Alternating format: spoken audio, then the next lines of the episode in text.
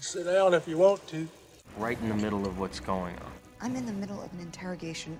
Take a seat, young Skywalker. The middle children of history, man. Middle of the day, Alfred? Please, take a seat there. Right now, I'm in the middle of nowhere. Stop the middle, it's a base hit! Meeting in the middle. Fight, fight. They fought for the freedom of Middle. Middle. Middle. The middle of The middle of a middle. The middle of a war! This is freaking ridiculous! Why don't we have a seat? Talk it over. No! Not the middle seat! Do you feel that lurking beneath you as you sit in the shower, or in the pool, or in the ocean? It's another episode of the Middle Seats podcast here. Welcome to the best seat in the house for all things movies and entertainment. I'm your captain tonight, Andrew Auger. It's time to meet my crew.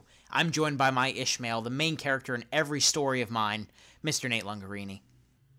How's it going, everybody? I hope we are in ship shape for what's going to be a great episode of the Middle Seats. I hope so too. I hope so too. And then we're joined by Moby Dickhead himself, Mr. Jake Hensler. Nice.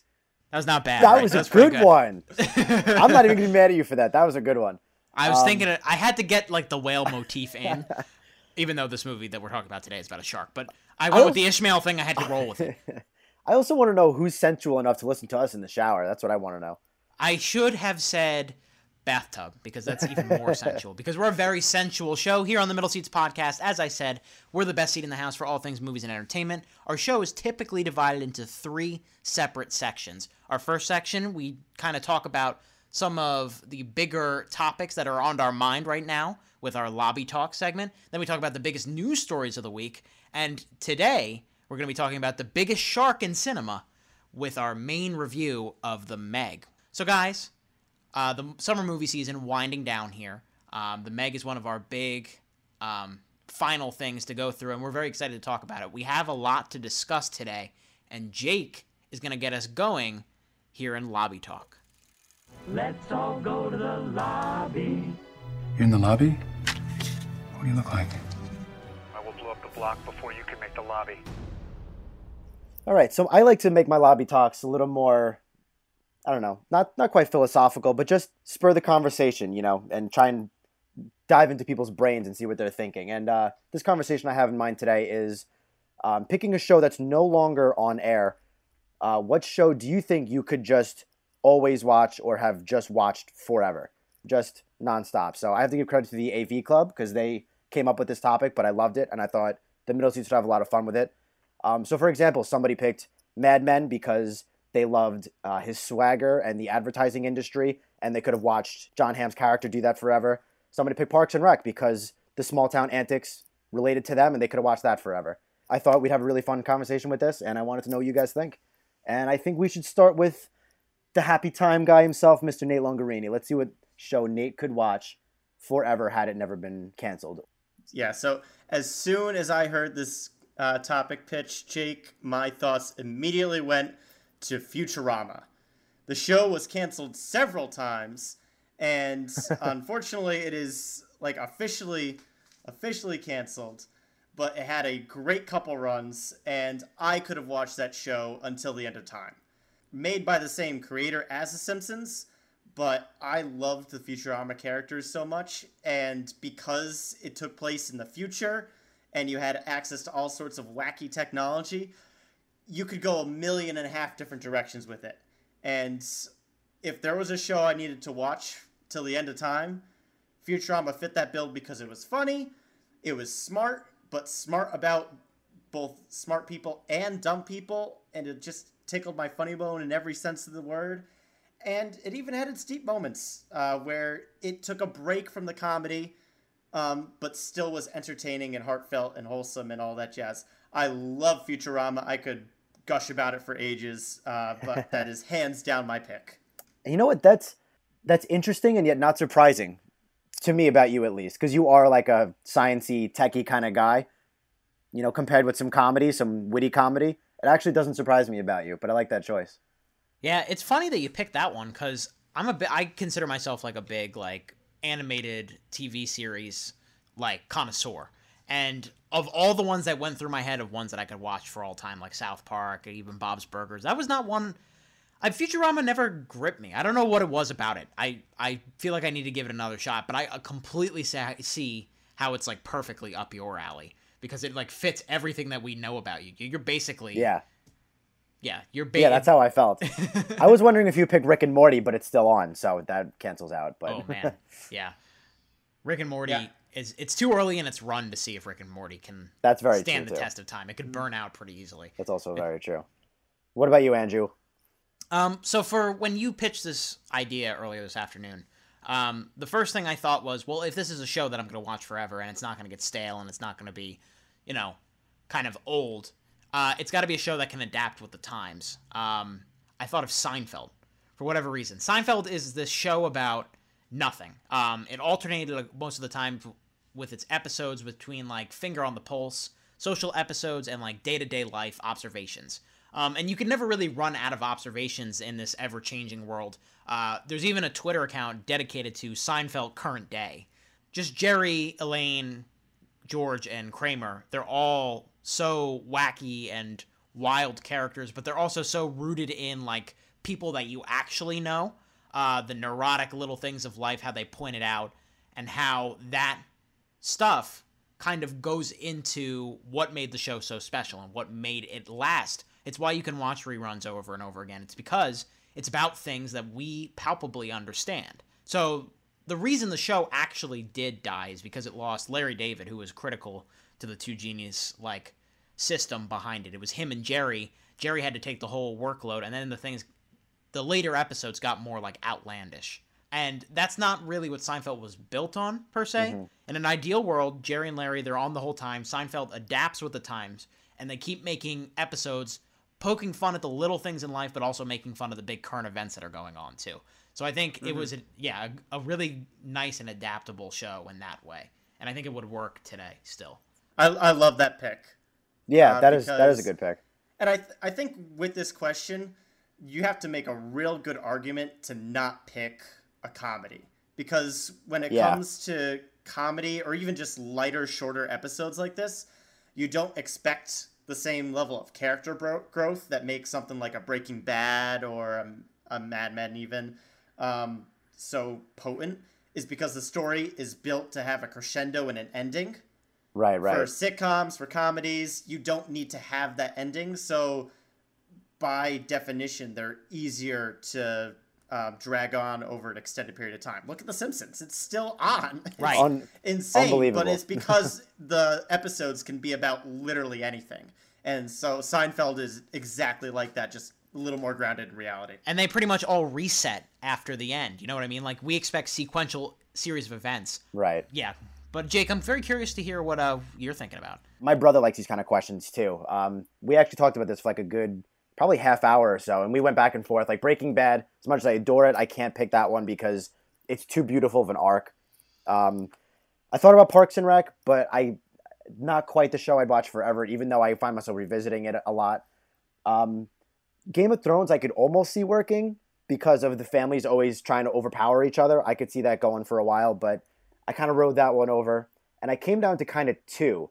And I do have a final answer, but I wanted to pitch Westworld is not my answer, but I thought it'd be fascinating because that kind of could go on forever because you could make a theme park about anything, right? I'm, I have not seen the second season, so I'm not. That's like I can't take it, Uh, and it's still on air. yeah, I think that might be a little vital to. yeah, I think you just Well, yeah, I know disqualified it's on air, and I haven't even seen the second season, but they have a obviously Westworld Park, a Samurai Park. You can make a park about anything, and if they can keep up their, you know, their philosophical minds, I could see that being a show going on for a while. But the the problem is Westworld is so based on like what Jonathan Nolan and I think Lisa Joy is the name of the other co-creator, what they're trying to say about like humanity and stuff like that. How many times can you say the same fucking stuff over and over Right. again? You know what I mean? Right, Like that's the and problem with that. Then that's what's tough about dramas. There's always because they're more serious. It's harder to just keep them going, which is why we end up doing the easier stuff.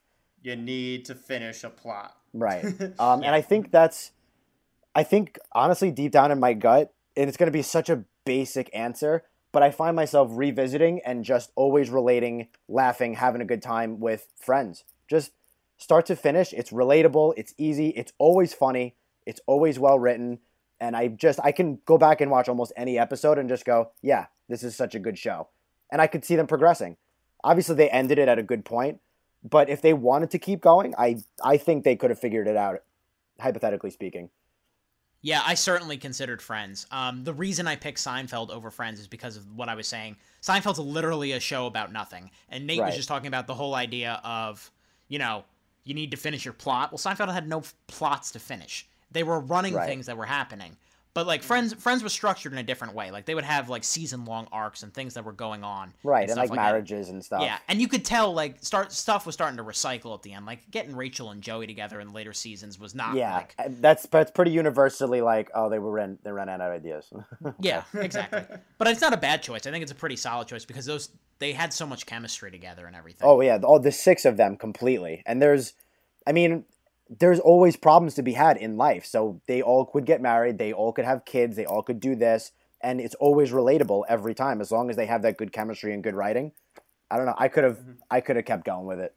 Now, do you think it would still work if the cast got old and eventually was phased out of the series and they added in like the kids or like a new group of friends and you Oh. followed that dynamic? Oh, I almost just threw up. No. Yeah.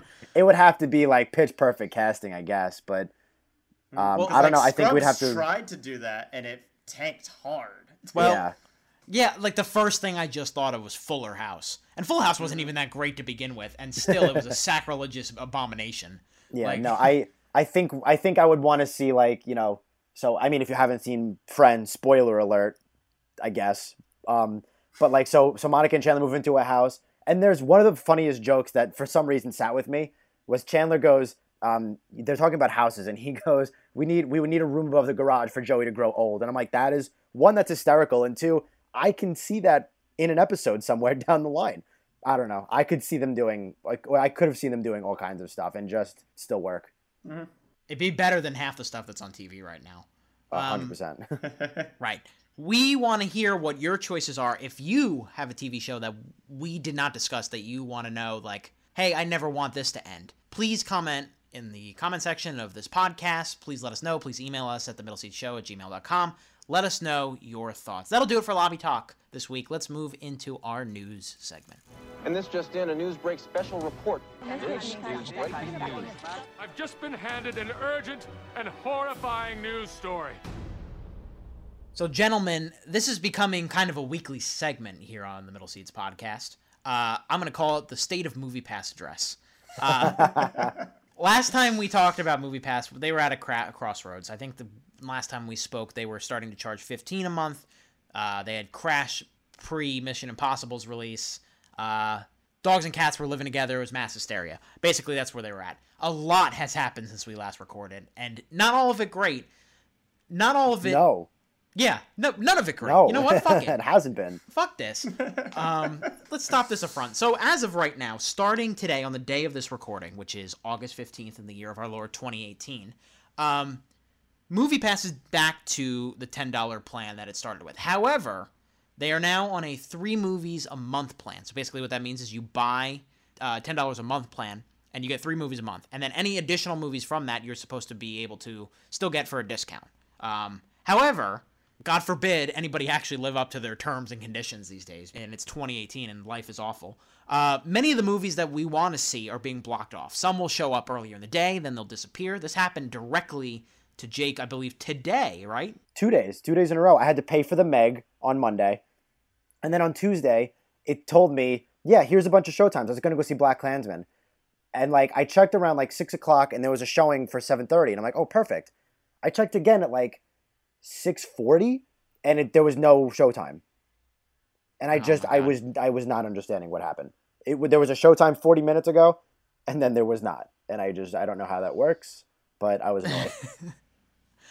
Um, well, Jake, here's where you got it wrong. You didn't realize that Monday was Slenderman Monday, and Tuesday was Mission Impossible Tuesday. I didn't know that meant anything. You told me, "Oh, it's Slenderman Monday," and I was like, "Haha, alliteration." Oh my goodness. You are far from the only person that didn't know that meant something because what they've been doing to stall time, I think, because they've been leaking money. They have been trying to limit what movies you can see. They've been putting little twists on it to make it kind of cute. Like, okay, so you can only see this movie this day because we're calling it a theme day. Um, and then their customer service is absolutely atrocious. They're blaming people like us who go a lot. God fucking forbid we take advantage of your stupid system, and then they call us like abusing the system, like ridiculous. Let the hate flow through Yeah, right? you. They Drew. answer For ten bucks I- a month, go watch all these movies. Okay, well, not that many guys. Come on. What's wrong with you? How dare you take advantage of us?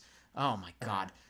They, they answer the same way to every single question you might have. I'm not even in like news mode right now. I'm just kind of stressing. This is like Alcoholics Good. Anonymous. MoviePass is anonymous is what we're at right now. um, so people obviously want to cancel, but guess what, guys? It's not even that fucking simple either. You know why? Because if you try to cancel, MoviePass has been re-enlisting you in their new plan without your permission mm-hmm. in a Unbelievable. what seems to be illegal. It's like a horror movie. It's like th- this is must be. You know what I'm gonna say? You know what? It's like Daniel Kaluuya in Get Out. That's what it's like right now. That's what we're first world problems version of Get Out. Okay, I'll still buy it. I think the craziest reports that I've seen is that people successfully cancel, but because they had to like cancel twice in a row, want to on obviously verify on their account that they have canceled their subscription. And even just looking at your account to confirm that you're canceled is resubscribing you to the Yeah, service. Yeah, that's unbelievable. It's insane. It's maddening. It's like a horrible case of Stockholm syndrome at this point because I'm so dependent and I've become so used to these discounts that I just can't. I can't I imagine know, and, life without it and that kind of is the Like, thing. Because if a year ago they were like, "Hey, we have an idea, ten bucks a month for three for three movies," we would be like, "Great, okay." But now because we had the Holy Grail, now we're annoyed that we're just drinking Poland Spring. Exactly. A beautiful ama- analogy. Uh, I didn't even get to the fact that they're basically saying "fuck you" to the fans in the middle of social media. Like they're doing things like, "Oh, we're we're going to finance this Bruce Willis movie. Oh, and we're also going to give away to celebrate our one year anniversary. We're going to do like a giveaway to Los Angeles for two very lucky fans." When like half the fans are like, "Yeah, can I just see a movie? Like, can I just go to the theater? Can I see something that's not gaudy? My God." uh, I'm drained, guys. I don't even smoke, and I need a cigarette from this shit. You know what? I almost wonder what that what that vacation thing that they have going on is like. Oh yeah, two two plane tickets to wherever. What kind of plane is it? What airline? I really, I actually want to know.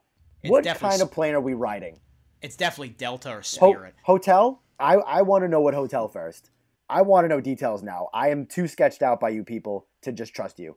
I'm beyond trusting them. I'm I'm officially out, boys. I am canceled after this month. I managed to go see Meg with this, but I had to wait five days until it was available in the theater um, through MoviePass to use it, and I'm coasting off the rest of August, and I'm canceled after this. But you, but you guys both have the option of AMC. I know. This- I know. ah. I'm I'm gonna see where I'm at in November because that's when my yearly's up, and I'm gonna see how I feel then. So I'm gonna give it another two months and see if anything looks up, and if not, I'm probably gonna go to AMC. I can't, I'm I'm at a loss for words. I've never seen anything like this, and I doubt we'll ever see anything like this again. You know what this is? Tw 2024. This generation's gonna gonna be on Twitter, wherever social media thing is big, and go. TBT, remember that movie pass thing when they were not letting people unsubscribe? Oh my god, remember that? That was so funny. Ha, 2018. Ha, remember? That's what this is gonna be. And next week they're gonna start releasing movies with fucking like scratch a sniff. God bless. Anyway, that's the state of MoviePass right now. It sucks. Everything sucks. Let's move on to things that don't suck as much. Okay, this still kind of sucks.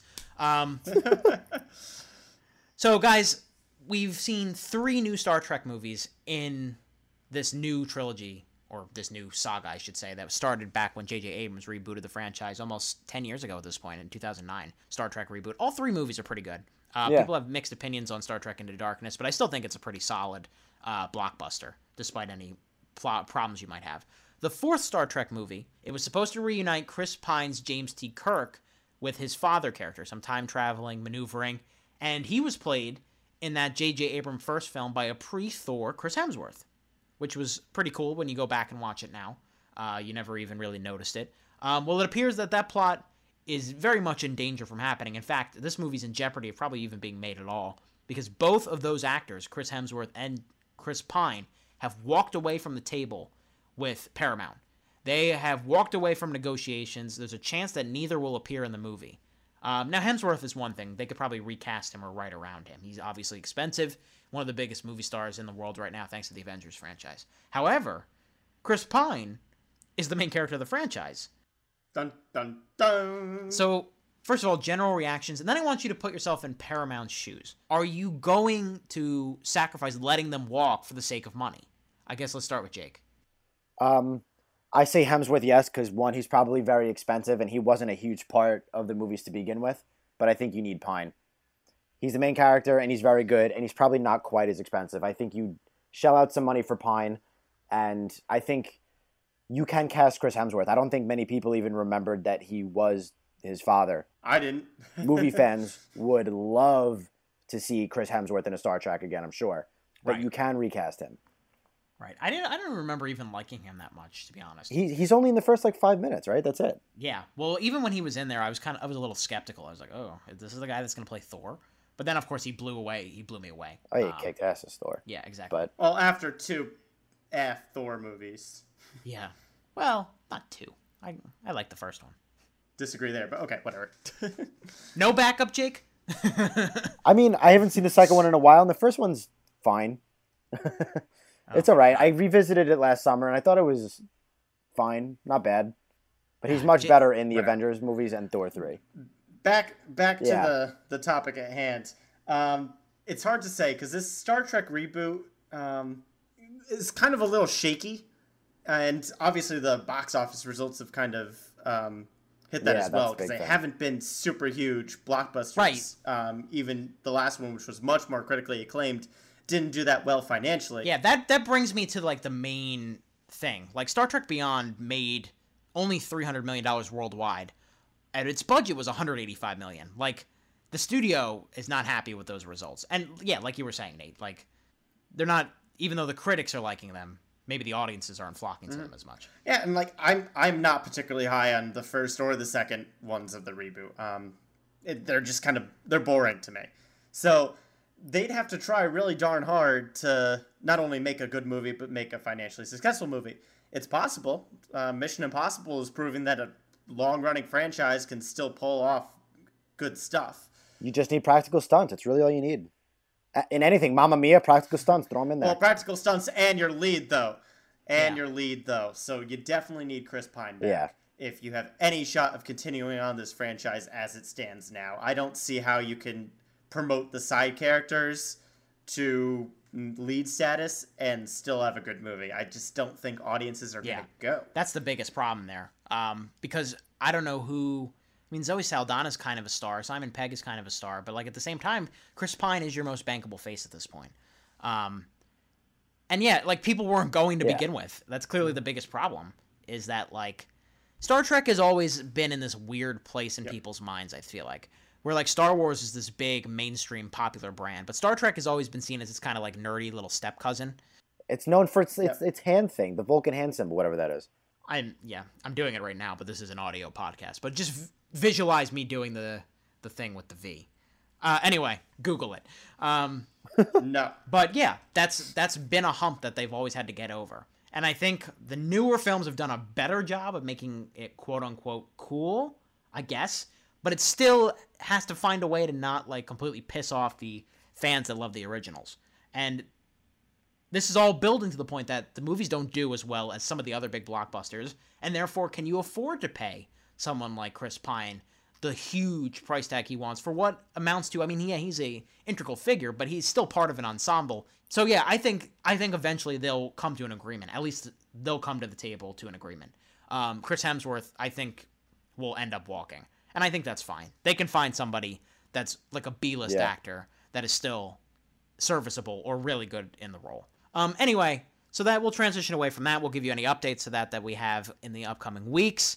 Let's move into what I think is the most earth-shattering story in the movie industry. It's been the most controversial thing talked about recently. So I got to do a little table setting with the Oscars in general.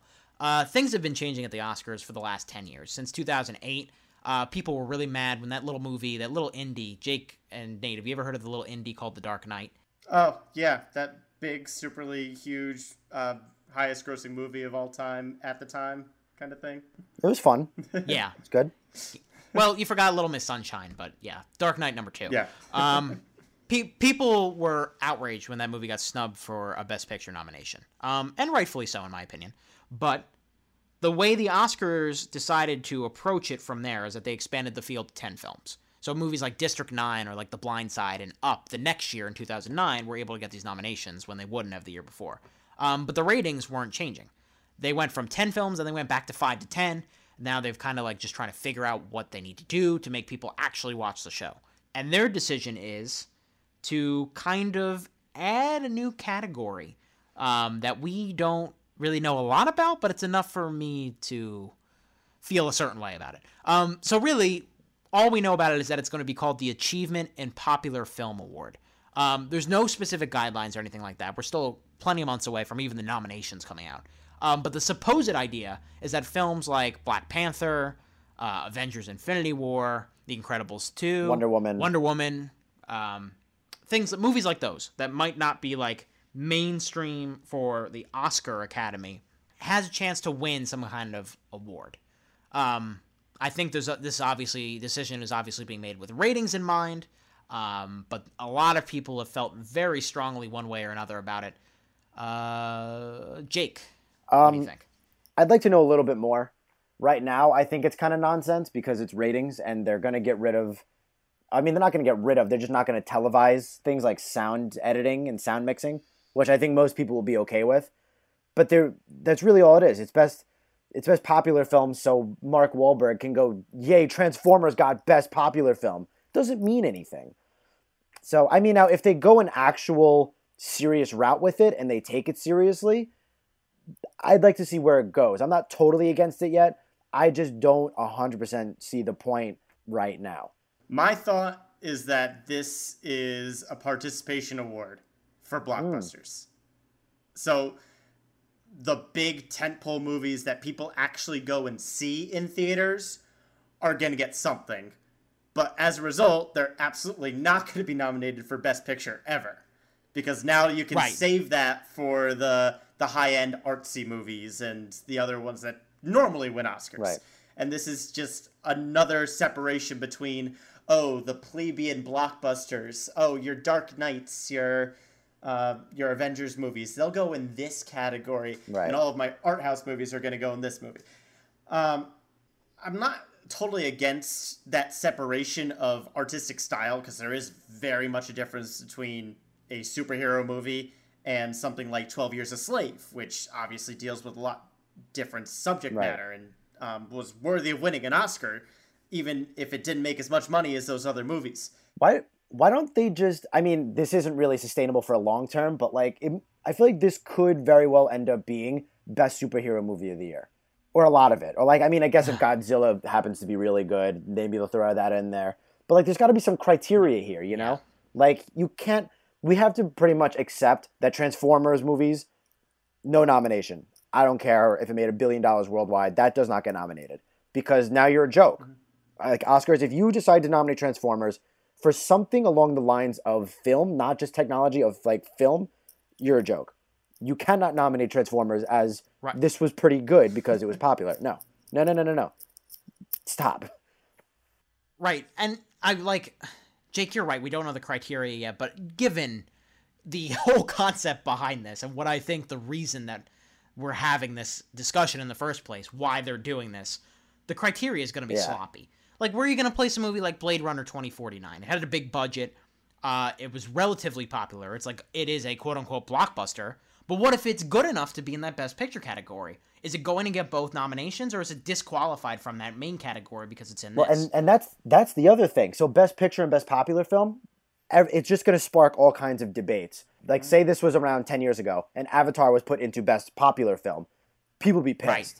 Right, that's a really good example. So, or um, like, or like, well, for me, hypothetically speaking, a couple years ago, if Mad Max, Mad Max was nominated for Best Picture, and I was so happy. I think it would have stayed there because it also got Best Director. But hypothetically speaking, if a movie like that goes into popular film, I'm gonna be mad. Right. There's no, there's. It's really going to be interesting to see how they quantify it. But right now, just on the surface, yeah, you both of you nailed it. You can forget about movies like Mad Max or Up, or even the, even if the the Dark Knight, like that year, it would have been probably put in the popular film category as like a consolatory thing. It's a participation trophy. That's completely correct, Nate. The way you said that there. Um, and it just feels like kind of a sad and desperate attempt to get people to watch Yeah. their award show again, even though the people that are loyal like us are, are still watching. Like, this just feels like a slap in the face to us, kind of. like, I'll be honest, Drew. I don't particularly care too much about Oscars the night of. I'll watch. I'll look at the results the next day um, if I haven't watched it. But like the funnest part about the Oscars for me is um, like playing the guessing game with all of all of our friends and just going through that checklist of who do we think's gonna win. The actual show itself is has never been that entertaining for me. And I feel like adding a category to draw more people in this way isn't going to be solving the, the problem with the Oscars, which is the fact that it's too long. It always Yeah, it goes is too over. long. That is the other thing. right. Um, Yeah. It's a lot of technical stuff that a lot of people don't understand or don't care Yeah. about that much. We're not saying that they shouldn't, but just like the general public isn't rallied around that kind of thing. And watching it for three hours at an end gets old fast. Yeah, but like at that point, like I love all the categories that we have in the Oscars, and there have been discussions that the addition of this and the idea of making a shorter show will make things more streamlined. Like they're going to give away awards like best visual effects during the commercial break so that we don't see them. And I don't want that. Like that again, that's alienating people that are really into mm-hmm. this. You know what I mean? Mm. It's the idea of like I want to appeal to the masses, but I'm going to forget all the people that made me big in the first place. It's just it's just odd. And you're right, it doesn't address the biggest problems at all. It's not going to it's not to change No, for, anything. for me, I think it really just has kind of come down to how they handle it, and what their criteria is, and who votes on it. So, like, as far as the Oscars go, directors vote for best director. For me, that's kind of why it means something. If so, Guillermo del Toro won best director. Even if I I don't agree with it, I have to respect it because his fellow directors voted for him. That means something. Cinematographers vote for cinematographers. Editors vote for editors. Ever all of them vote for best picture. Who's going to vote for best popular film? Who decides that? The people. honestly, cool. If that's how they decide to if do they it, cool. no, if they do even like a even like a Twitter poll or something would be kind of interesting. It's just the People's Choice Awards at that point. Right, though. and Why even we, why even that. bother? Yeah. So I guess it really does kind of depend. Like if they so like last year, if they decided to nominate like Baby Driver and Blade Runner twenty forty nine and three other good films that didn't get a Best Picture nom, okay, I'm kind of interested, I guess. But even then, when I you mean, put it like when you put it like that, that's not. That makes it sound a little better. You know yeah, what I but mean? like giving depends. more widespread recognition, but still. right. I don't want to stretch for movies that don't deserve it. You know what I mean? Yeah. Somebody brought up a good point. They were like, if the movie, if the blockbuster wasn't good enough to be nominated for Best Picture, uh, and it, obviously this is not taking into account like snubs and everything like that, but like if the movie was not good enough to get a nomination in the main Best Picture category, it probably wasn't doesn't deserve this high recognition anyway. It's probably flawed. You know what I mean? So we could spend a whole show unpacking all of the different Oscar politics and everything. We have to move on here. Um, speaking of movies that might be nominated for Best Popular Film, we have Jesus segues Christ. and then we have Jesus I don't know what Christ. to call that. A moat. we have segues, and then we have the Meg. What you people discovered is bigger than we ever thought possible. Was the largest shark that ever existed. A living fossil. My God. It's a megalodon. Did you guys ever watch Shark Week? He looks heroic, but he's kind of got a negative attitude. Chew on this, you ugly. The Meg is directed by John Turteltaub. He's the director of the two National Treasure movies and The Sorcerer's Apprentice, uh, a couple other things. Um, he's kind of a journeyman B movie director, and he is helming probably the biggest B movie of the summer here. Uh, the Meg stars Jason Statham, Bing Bing Lee, Rainn Wilson, Cliff Curtis, Ruby Rose, and a group of other actors. It's based on a book from the 1990s. It's been in development hell for a long time. Disney first owned the property and then eventually passed through hands until Warner Brothers finally released it as a part Chinese production um, here in 2018. Statham, who obviously is the biggest star of the whole thing, he plays Jonas Taylor. Uh, he's this dive rescue specialist. He has this big tragic past that you learn about throughout the movie. He's called on to rescue crew members who got stuck really deep in the ocean. Um, they're not only in danger because they're stuck, but because there is a 25 foot megalodon threatening below. A megalodon is this big prehistoric shark, about 25 feet long, about the size of a building, thought to be extinct before Jason Statham and his pals happen upon it. So, guys, this is one that's been kind of on our radar, maybe ironically, maybe not ironically, for the last couple of months or so since we've heard about it. It's supposed to be, you know, this big late August fun, turn off your brain uh, summer movie, and it, the audiences responded to it this weekend as it opened double the projections and may have gotten uh, Nate a big win in our own personal box office draft. So congratulations, Hell Nate. yeah. but Nate, let's swing it to you. Do you have conflicted feelings because you don't like this movie, or are you all in on the Meg? Oh, for totally selfish reasons, I'm very happy that it's doing well. Um, and you, you gotta love the shark movie when it comes out. On my personal level, my personal satisfaction with it, uh, Jason Statham is a lot of fun. Uh, for what it's worth, the CG shark actually looks pretty convincing throughout the whole thing, and there are some fun shots with it all. Um, but at the end of the day, it is just another silly shark movie, so I really can't be that high on it just because the whole theme, the whole plot of the movie only goes so far. And you gotta say, all right, we've seen big sharks before, what are you gonna do to wow us? And this movie does have some wow moments. And then this movie has some really cringy dialogue to lay syrup on top of the whole thing. So definitely a mixed reaction from me. It'll definitely appeal to some people. I can't say it really appealed to me for the moment, but we'll go into more detail later. Go ahead, Jake. Um, I'm not gonna say I liked it, but I was pleasantly surprised. I did. I usually do not care for these movies whatsoever. And being that we always review the biggest movie of the week, when this was it, I went fuck. But I don't know. I and I had an awful crowd, which is just never a good sign. I had eight. I had like these eighth graders playing the penis game until the movie started, and I was ready to throw a fit. I swear to God, I was like, I can't even take it. God, why bless. am I here? Was it at least movie a pass 3D isn't movie working. so you could feed him to the shark? no, I I resent 3D. But no, so yeah, I expected to be livid, and I was excited to be livid and rip it apart on the podcast, and it, I was okay with it. I didn't I didn't like it, but I didn't dislike it. It was kind of like, oh, okay, not as bad as I would have thought. It was all right. I agree with Nate. It's definitely not well made, but it's it's not as poor as I would have expected. It's competent. Yeah, see what you're act- actually, yes, I was. It's surprisingly competent. Uh, for me, uh, it's hard because I didn't really have big expectations either. I just wanted to have a little bit of fun, and it's kind of a tale of two halves for me with this movie. Um, I found like the first half of this movie pretty hard to get through. Um, it's slow, it's kind of dull, it's not really entertaining. It's spending a lot of time on really unnecessary backstory that bogs things down about these characters that I barely care about. Uh, we don't even see the Meg until like a half an hour to 40 minutes in, um, which is a problem when things are really not that interesting happening. And then there's a very distinct pivot point somewhere in the middle, and I'll talk about where that pivot was for me, where it really became the movie I was expecting that I wanted to have. Um, it was a little bit too little, too late. Not quite. I mean, it's not because I'm not going to give it completely high marks, but it saved itself from failure. Is what I'm trying to say.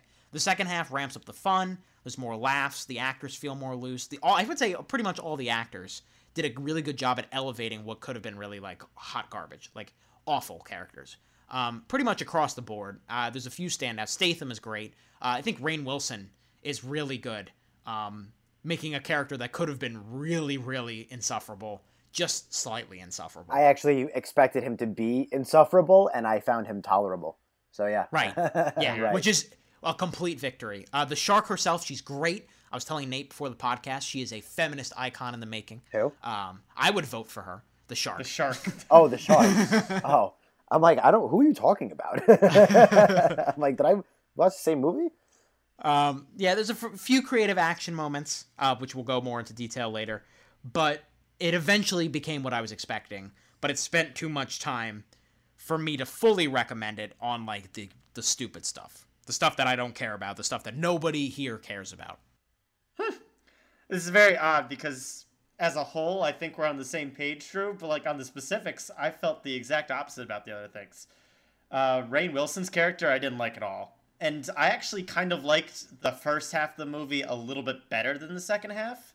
And the reason why is twofold. I thought like they explore underwater more in the first half, and that was more fun for me because it was tense and it had some like mystery behind it and it was just kind of more fun seeing that environment because you don't see that in every other shark movie. The second half, I felt wasn't cheesy enough to have a good time with it. There was actually some like serious moments, and then they did like the classic one-liner that didn't really land for me at any point. There were like maybe like one or two jokes that worked, but like the surface level stuff that they did just didn't land with me, and it wasn't nearly as exciting either on the action set point or the comedic set point for me. So I was I was a little off on the second half, and I was getting pretty bored by the end. Yeah, it sounds like you were in like this really weird limbo area. Um, it didn't it didn't barrel me over, but it was much closer to what I was expecting. Um, and I see what you're saying, where the whole yeah the first first half of the movie roughly is in this underwater facility, which is really well designed. It's a cool looking design, but they don't really do. It's a lot of talking. Yeah, I was kind of shocked at how much talking was in the first act. It's a lot of talking and a lot of posturing and a lot of like silly stuff, but not fun silly stuff. At least the second half is fun silly stuff. Um, but the first half is like, okay, you are. This is sci-fi movie levels of seriousness right now that I can't deal with. Yeah, um, I don't think anybody expected that watching the trailers for this thing. Yeah. Um, Jake, I, I, Rainn Wilson's character, I think, is a is a point of contention here. Um, it's weird because he's so much of a stereotype of like a rich asshole billionaire. But like Rainn Wilson's such a likable actor that he does more with it. But is it enough? Is the question. And I thought it was. I it was enough that like I wasn't completely irritated. Maybe that's low standards but whatever. yeah, I'm wondering if if it's like the if it's like the Justice League syndrome, like because we had low expectations when it was not half bad, we went, oh, okay, nice. Right.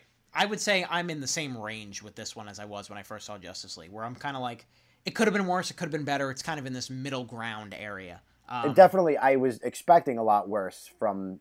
Uh, you're right from both movies, Justice League and the Meg. I expected worse from both. Right. So does it feel like a missed opportunity? A little bit but it also doesn't feel like it's completely squandering like the fun potential it had. Yeah. Right. This could have been Fast and Furious with sharks, and it never quite got there. Right. Yeah, I agree. Tiny, tiny minor point. I was very pleasantly surprised by the little girl, the little daughter. I agree. She cracked I agree, me up. 100%. She was cr- like she was consistently making me laugh, and I was totally thrown off guard by that. I think what made her work was the fact that she called the other characters on their shit. Yeah, she calls Jason Statham crazy, and I was like, and I think that is the only way that a little kid works in a movie. Either they contribute in a way that isn't obnoxious, or they like hang a lantern on the annoying things that you saw in the script, and that that worked for me because she wasn't she wasn't obnoxious, she wasn't screamy, she wasn't squealy, she just played her part and she did a good job with it. Yeah, I was I was like, all right, good for you, little girl who I've never seen before. yeah, another and another small thing with her is that it's clear that English isn't her first language either, and she does a really good job navigating those struggles of switching between languages and stuff like that. It's just it's a small little detail, but something that another kid would have monumentally like. Imagine like Jake Lloyd trying to switch language. I, I don't. Poor Jake Lloyd. I shouldn't have done that. yeah, to him. come on, poor guy. that wasn't nice. I need to let it go. It's been almost 20 years. Uh, any, let's pivot to ratings before I get become even more of a dick and keep making fun of child actors. Um, if you are just joining us for the first time on the Middle Seats podcast, we have a very unique rating system. Here's how it goes. If we think a movie is close to a masterpiece, we give it a royal throne. If it's a movie that's really great but has like some minor flaws, we give it something called a plush recliner. If we think it's a good movie but with some pretty significant flaws at points, we give it a wooden seat. If it's a movie that's kind of the inverse of that, if it's a movie that like we have some significant problems with, but there are a few bright spots, we'll give it a damp lawn chair. And then if it's a movie that's just completely a crock pot of awfulness, we'll give it a sleazy outhouse. crock pot, nice. Uh, if we if we feel like it's a movie that really needs to be seen with an audience in the theater, we'll put the little bag of popcorn moniker on it. And there's little inside outs of where we can put our ratings. Like we can qualify it and put it like kind of split things down the middle. Um, I'll get through my conflicted self in just a moment. Nate, what would you give the Meg? Do it, Nate. Give it a royal oh, throne. Boy. Do it. Not today. Not today. Uh, I I was actually struggling the same thing here, Drew. I I really kind of want a halfway rating here, but sticking to my guns, I'm gonna go damp lawn chair on this one. It's definitely one of the drier d- lawn chairs we've had, and I've definitely been harsher on other movies and given the same rating. But honestly, I just think for my personal rating, I have to stick to a damp lawn chair for this one because it just isn't my type of movie.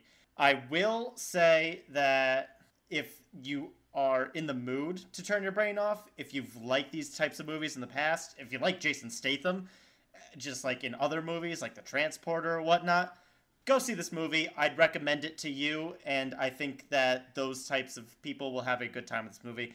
This one just didn't fit my fancy so much because I just got bored by the end. And that kind of officially sunk the ship for me, if you will, where it wasn't quite good enough to give a full positive rating.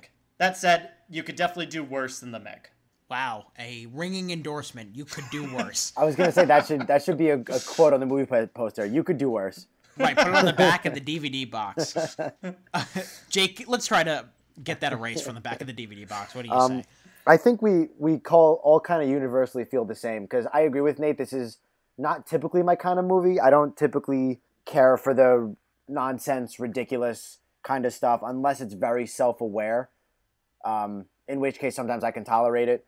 I expected going into this, and after seeing the first act, I was kind of thinking damp lawn chair, but for me, it picked up a little bit. It became fun.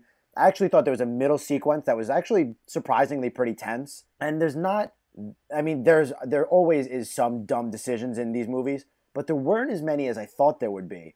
So being pleasantly surprised, I'm actually going to throw it a wooden seat. I'm going to be merely slightly positive. Like if a five and a half is damp lawn chair and a six is a wooden seat, this is like a six. Like it just Mm. kind of grazes its way onto a a, a chair. Uh, yeah, Jake. It sounds like we're all wrestling with the same thing. Yeah. So I we're all in that same range. We're in the really low wooden seat or really high damp lawn chair Yeah. range. Um, you can't take this movie too seriously. Uh, I knew that going in. Um, ev- the problem with the biggest problem with the movie is that sometimes it doesn't even take that to heart, and it takes itself too seriously. Um, Preach. You have to do the tongue-in-cheek thing with it a little too much. It needs to it needs to give a little bit back to you here. Um, like I said, there's a clear turning point where it wakes up. It became very much closer to the movie I wanted, but I think I almost think it's a little too late to save it overall. Unfortunately, it's not going to be this big, memorable extravaganza that a lot of people want it to be. It's going to be kind of forgettable at, at a point. Um, so I'm going to go. It's not in danger of being eaten by sharks or anything. It's not like floating in the ocean, but it is. It's it's gotten a little wet. It's a damp lawn chair. Yes. Um, I think this is the first time you've agreed with me over Jake. Record.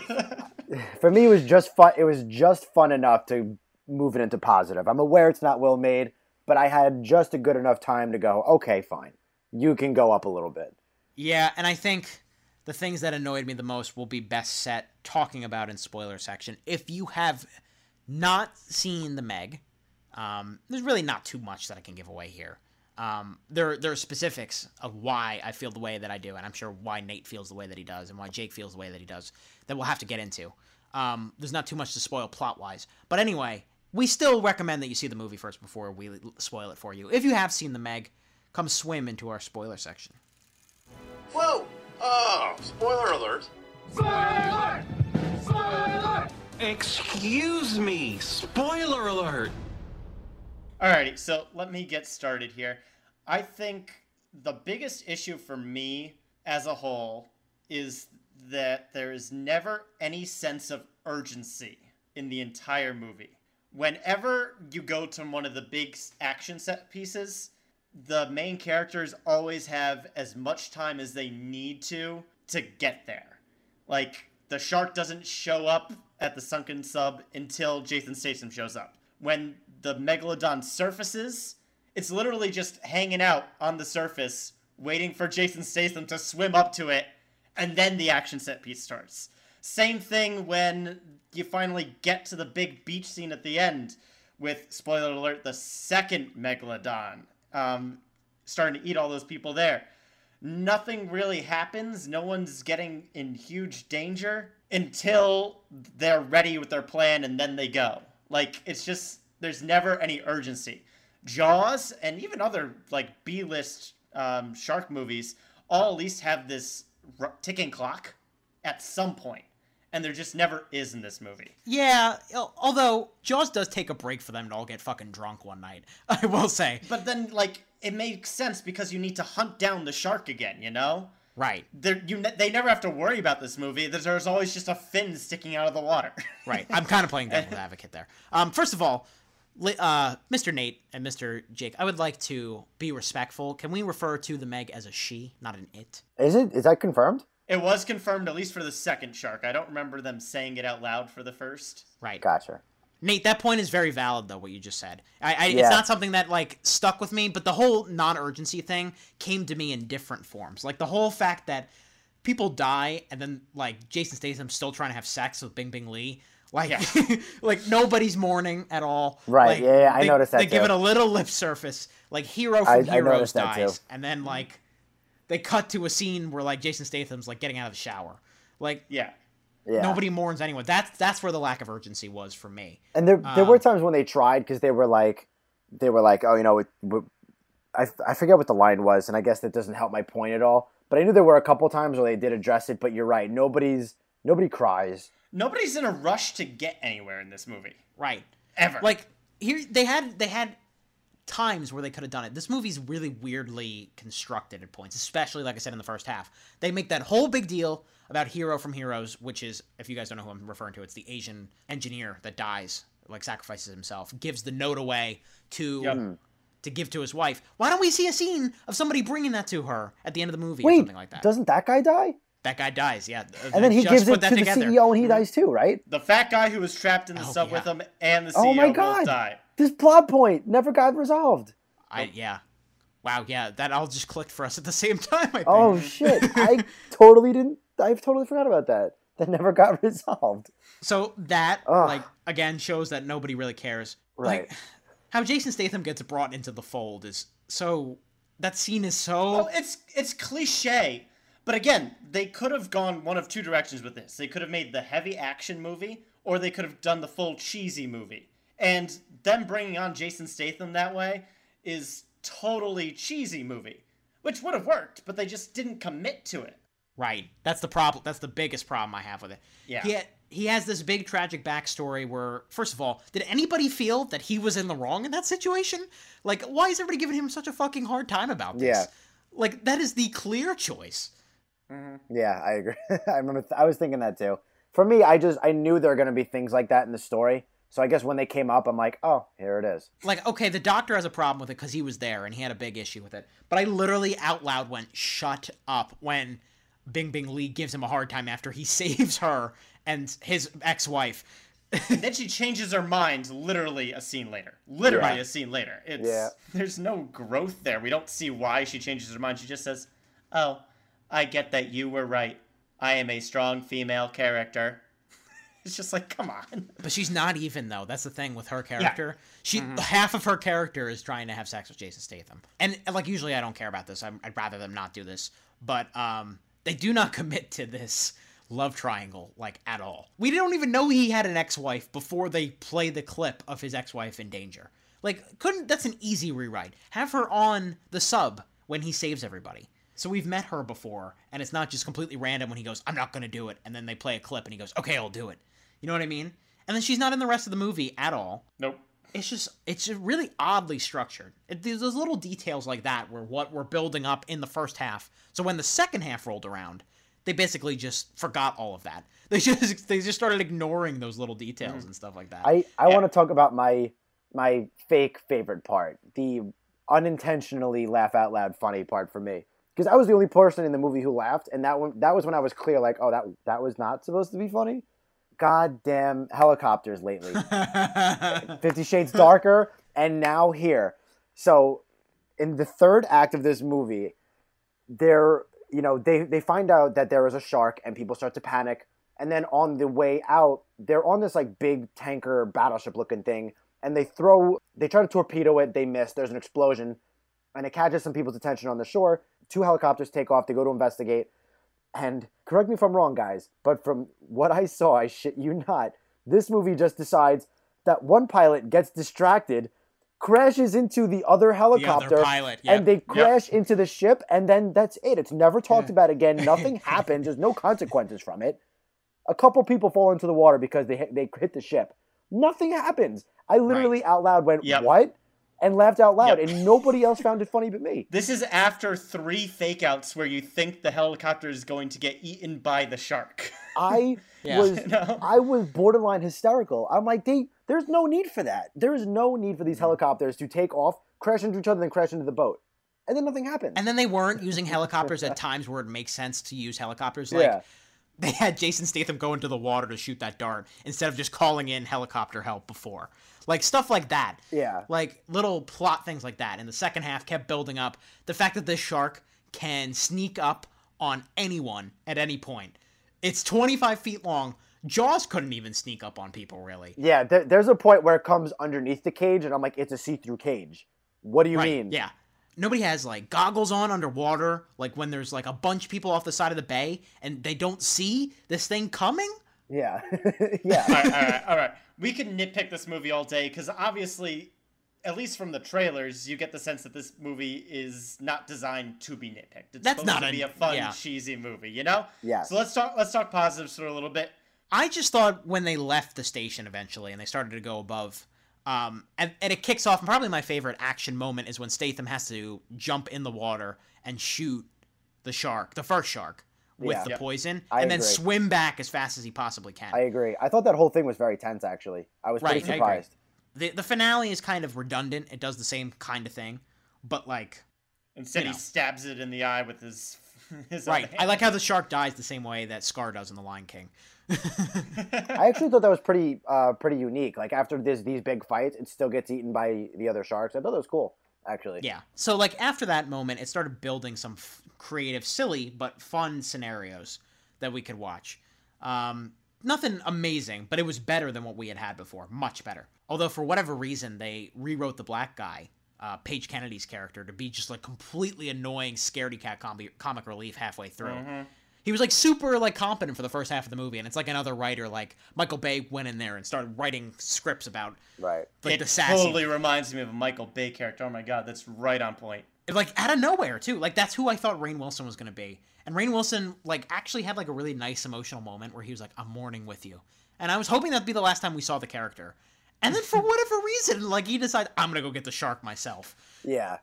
Yeah, that was when, and they actually sort of covered their track because they're like, oh, he wants to avoid all the lawsuits and just take care of himself. I actually went, huh, okay, fine. Then his own co-workers kick the boat into high gear. He falls off. I'm like, and here you go. And here's your poorly written death of Rainn Wilson. Mm-hmm. Right. I knew it from the beginning. I knew immediately when they were like, oh, when they when they introduced him, I was like, I wonder what this is going to be. He's the billionaire. Oh, and he's dead. Got it. Yeah, right. Done. Goodbye. Yeah. Oh, it's just a matter all of how insufferable will he be. Right. And Oh, so he dies at some point. Okay, cool. um, I thought the movie gave away the or the tra- movie's trailers gave away the fact that there's a second shark. Um, Especially when it's much, much bigger than the first one you see. you right. know? Exactly. Yeah. I also thought they were going to leave room for sequels. I'm like, oh, there's a second. So I guess that hole in whatever it was that they penetrated is open and things are coming through. There's your Yeah. sequel. No? Well, I mean, it looks like Jaws dies in the first Jaws, and then we got to Jaws four, where it literally had a vendetta against Michael Caine. So never say never for franchises. Is my point. True. I've pretty much covered everything I want to cover. Um, Nate, why don't why don't you start to wrap it up here? Yeah, I I really just got to stick with my gut on this one. I personally didn't enjoy this movie, but I know a lot of people will, and I highly recommend that those people go and check this one out. For what it's worth, it's still a fun, dumb but fun shark movie. You'll have your fun deaths. You'll have the there's the funny moments toward the end that this movie should have had more of throughout. Um, I think to make like the perfect cheesy B movie. Uh, but it is what it is. Giant shark, Jason Statham. Can't go too far off the rails with that combo right there. Jake, go ahead. Um, yeah, I'm going to kind of echo that. I typically don't like these kind of movies, but I know there's a large, large audience that does. Um, so I'm not all that surprised that it's doing pretty well. Um, I was more surprised that I actually found it semi entertaining for a long a long stretch. Um, yeah, it's not bad. It's it's just fun enough for me to be positive about it. I'm well aware. It's one of those movies I'm well aware it's not particularly well made. It's certainly not well written, but it was competent. The story was competent enough, and it was fun enough for me to go. All right, not not bad. I'm gonna slightly hint positive on this. So good for you, Meg. Not bad. Good for you, Meg. Um, here's the thing. Everybody that wants to see this movie should lower their expectations. The people that are expecting like some great sci-fi action movie, first of all, why? Um, Yeah, no. But second of all, please lower your expectations. And the people that are expecting like a so bad it's good experience should also lower their expectations because Yeah, it's also not quite that either. Right, it kind of lands in this weird middle area where I, it would be like a fun rent with friends, but you'd forget about it a couple days later. It's not a bad movie by any means. I don't really think it's bad. Um, it's corny, of course, and it's not especially thrilling or anything like that. It's a serviceable late summer action movie. You know, has just caught the zeitgeist kind of of the movie going audience right now because it's one of the only watchable things out right now in a time that like August is usually a really rough month. If you can see it at like a matinee, I don't think you'll hate yourself, but I recommend you just wait for it to come at home and so you can have a couple beers and laugh at it a little bit. Yeah, and there's nothing necessarily wrong with that. It's just nothing to blow you out of the water about. Um, right there we go. Yeah, there it is. Uh, it's time for us to put our heads above water, guys. I, I shouldn't have done back to back ones. It's too much. Uh, before we leave this episode of the Middle Seats podcast, Nate, where can they find us on the internet? All right, so here's how you can get in touch with us. Please like, comment, and subscribe to our YouTube channel, The Middle Seats. You can also listen to us on the go on both SoundCloud and iTunes. Uh, for any questions, comments, and updates on the show, keep an eye on our Facebook and Twitter, both at The Middle Seats. If you like what you hear and you want to see more content, let us know and spread that word. Be sure to also check out the latest episodes of our spin off show, Freeze Frame, where we jump back in our time machine and talk about a movie from the past. There are a lot of really good past episodes, and Nate kind of takes the reins of those ones. That's his little baby. Uh, and I'd love for you to listen to those. Our next review, it's hard to pinpoint because we kind of have not been committal of whether we're going to do every week or every other week. Uh, it'll probably either be Mile 22 or it'll be Happy Time Murders. It'll be something late summer. Oh God, please, Happy Time Murders. Uh, Jake wants to do Happy Time Murders, so we'll probably end up doing something else because I hate Jake. Um, anyway, keep a lookout for that. But that'll do it for this week's episode of the Middle Seats podcast. For Nate Lungarini and for Jake Hensler, I'm Andrew Auger. Keep that seat warm, everybody. We'll be back soon.